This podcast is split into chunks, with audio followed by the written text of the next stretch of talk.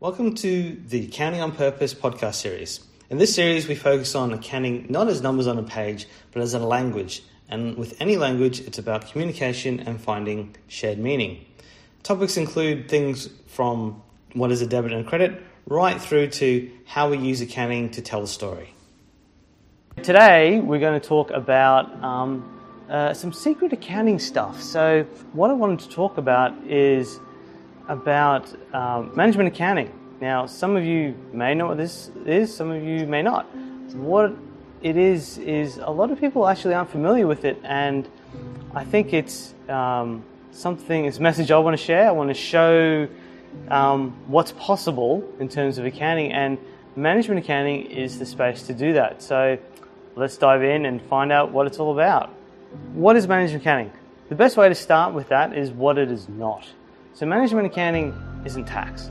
Management accounting isn't financial statements. It's not doing a BAS. It's not Xero. It's not MYOB. It's not filling in a form. It's not not even debits and credits sometimes. So it it really is accounting without rules.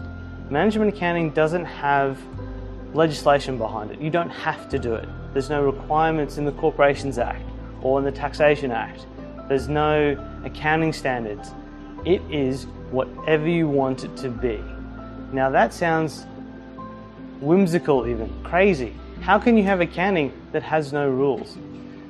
The principle behind management accounting and what it is there for, in my belief, as a, as a whole, it's there to tell the story of your business. The story of your business can't have rules. It's your story. So it can be whatever you want it to be. And this is where management accounting is fun because management accounting is there to fit your story. In fitting the story of your business, what, what does that mean? Um, well, how does, it, how does it fit in with business? Um, there's a couple of studies that have been done. McKinsey's a good one. Um, there's a lot out there that look at how an accounting team, or when you look at your accounting processes of your business, what parts of those processes actually add value to your business. And it looks at all those aspects of accounting. So, tax accounting, you'll be familiar with, financial accounting, which is your accounting statements, um, your compliance work, and management accounting. And what they find is that management accounting provides somewhere between 30 and 70% of the value of accounting that's provided to your business. Now, that's a huge chunk. And yet, I would, I would bet the majority of people out there don't actually understand what management accounting is or haven't even heard of it before. Or what is this? Like, I'm used to going to my tax accountant and they provide me business advice. Isn't that what it is? No, it's not. In creating accounting without rules, how do you do that? Like, how do you do that in a way like it doesn't seem to make sense? Well, if there's no rules, how can you be sure that it's right? Again, we come back to it's right because it reflects your story. So let's get a little bit more into the detail of what is management accounting and how you build that story. A lot of businesses would use management accounting now and not actually understand that that is actually management accounting they're using. So this is when we talk about numbers and figures and measures to understand how your operations are going and to tweak them as you're going along. So day to day, month to month, understanding what needs to change. For example, uh, if you're a business that looks after clients, Quite often you're wanting to understand your client profitability and making sure that the clients you are offering services to you are actually making money out of and that they're good for business. So that means understanding the revenue, understanding the cost, and working out client profitability. Well, surely there should be one way to do that. So there's a rule.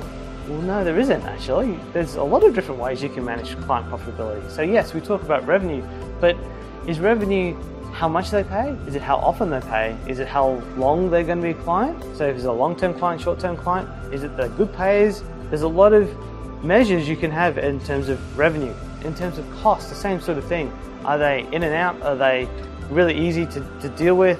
Not many queries, or are they ones that come back with queries all the time and that costs your business more? Or do they reject your services? Or do they always ask for, or is there always scope creep and they're always asking more?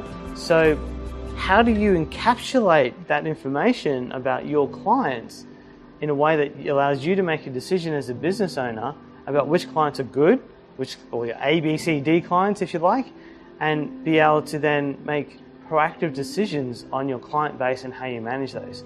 Those decisions and that tool that you build to understand your client profitability and what's important, that isn't a one size fits all. That is a customized, it's how your business operates, how you want to run your business that is a core part of that. And the only way that can be built is through management accounting and through understanding your business and then creating measures of your business that reflect how you want to operate. So let's keep running through a few examples because I think examples will help us elicit what management accounting really is. So another one is you've got a great business idea. So you don't actually have a business, you've got an idea. This would be a great idea.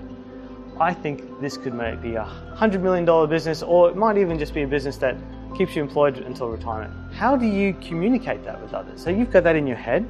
Sure, you can write it down as a business plan, but how do you communicate with others that this is, could be a $100 million business? How, how can you communicate that? Management accounting, that's how you communicate it. So doing a financial model, even doing some rough estimates in terms of this is my product, this is what I'm going to sell it for, this is how much I'm going to sell it, this is the cost, rough stuff like that. That's all management accounting. There are no rules. There are no rules. It's a way to communicate. So building this information up allows you to communicate. Now, that doesn't mean it'll be right and that by you creating whatever you want, that that's just given. Communication's a two-way street. Management accounting allows you to communicate with others. So in creating that numbers in that picture, that story, you can give that to someone else and they can look at that story and go, well, do I think that's real or is that pieces missing? Are there parts that you're not telling me? And that is, again, another value of management accounting. It allows people to communicate on an idea that isn't real, that isn't here yet. So it, it's telling the future. Another example of how management accounting can help is in creating this story, in creating, well, this is what we do and this is why we do it. And this is the numbers it creates. You're actually also having to tell people, well, what are the drivers? Now, what actually moves your business forward? And so, in doing this work, because you're not bound by rules and you're looking at, well, what is it the thing that I do? Well, I sell widgets. So, selling widgets is your driver. The more widgets you sell, the more you'll make if you sell them at a profit.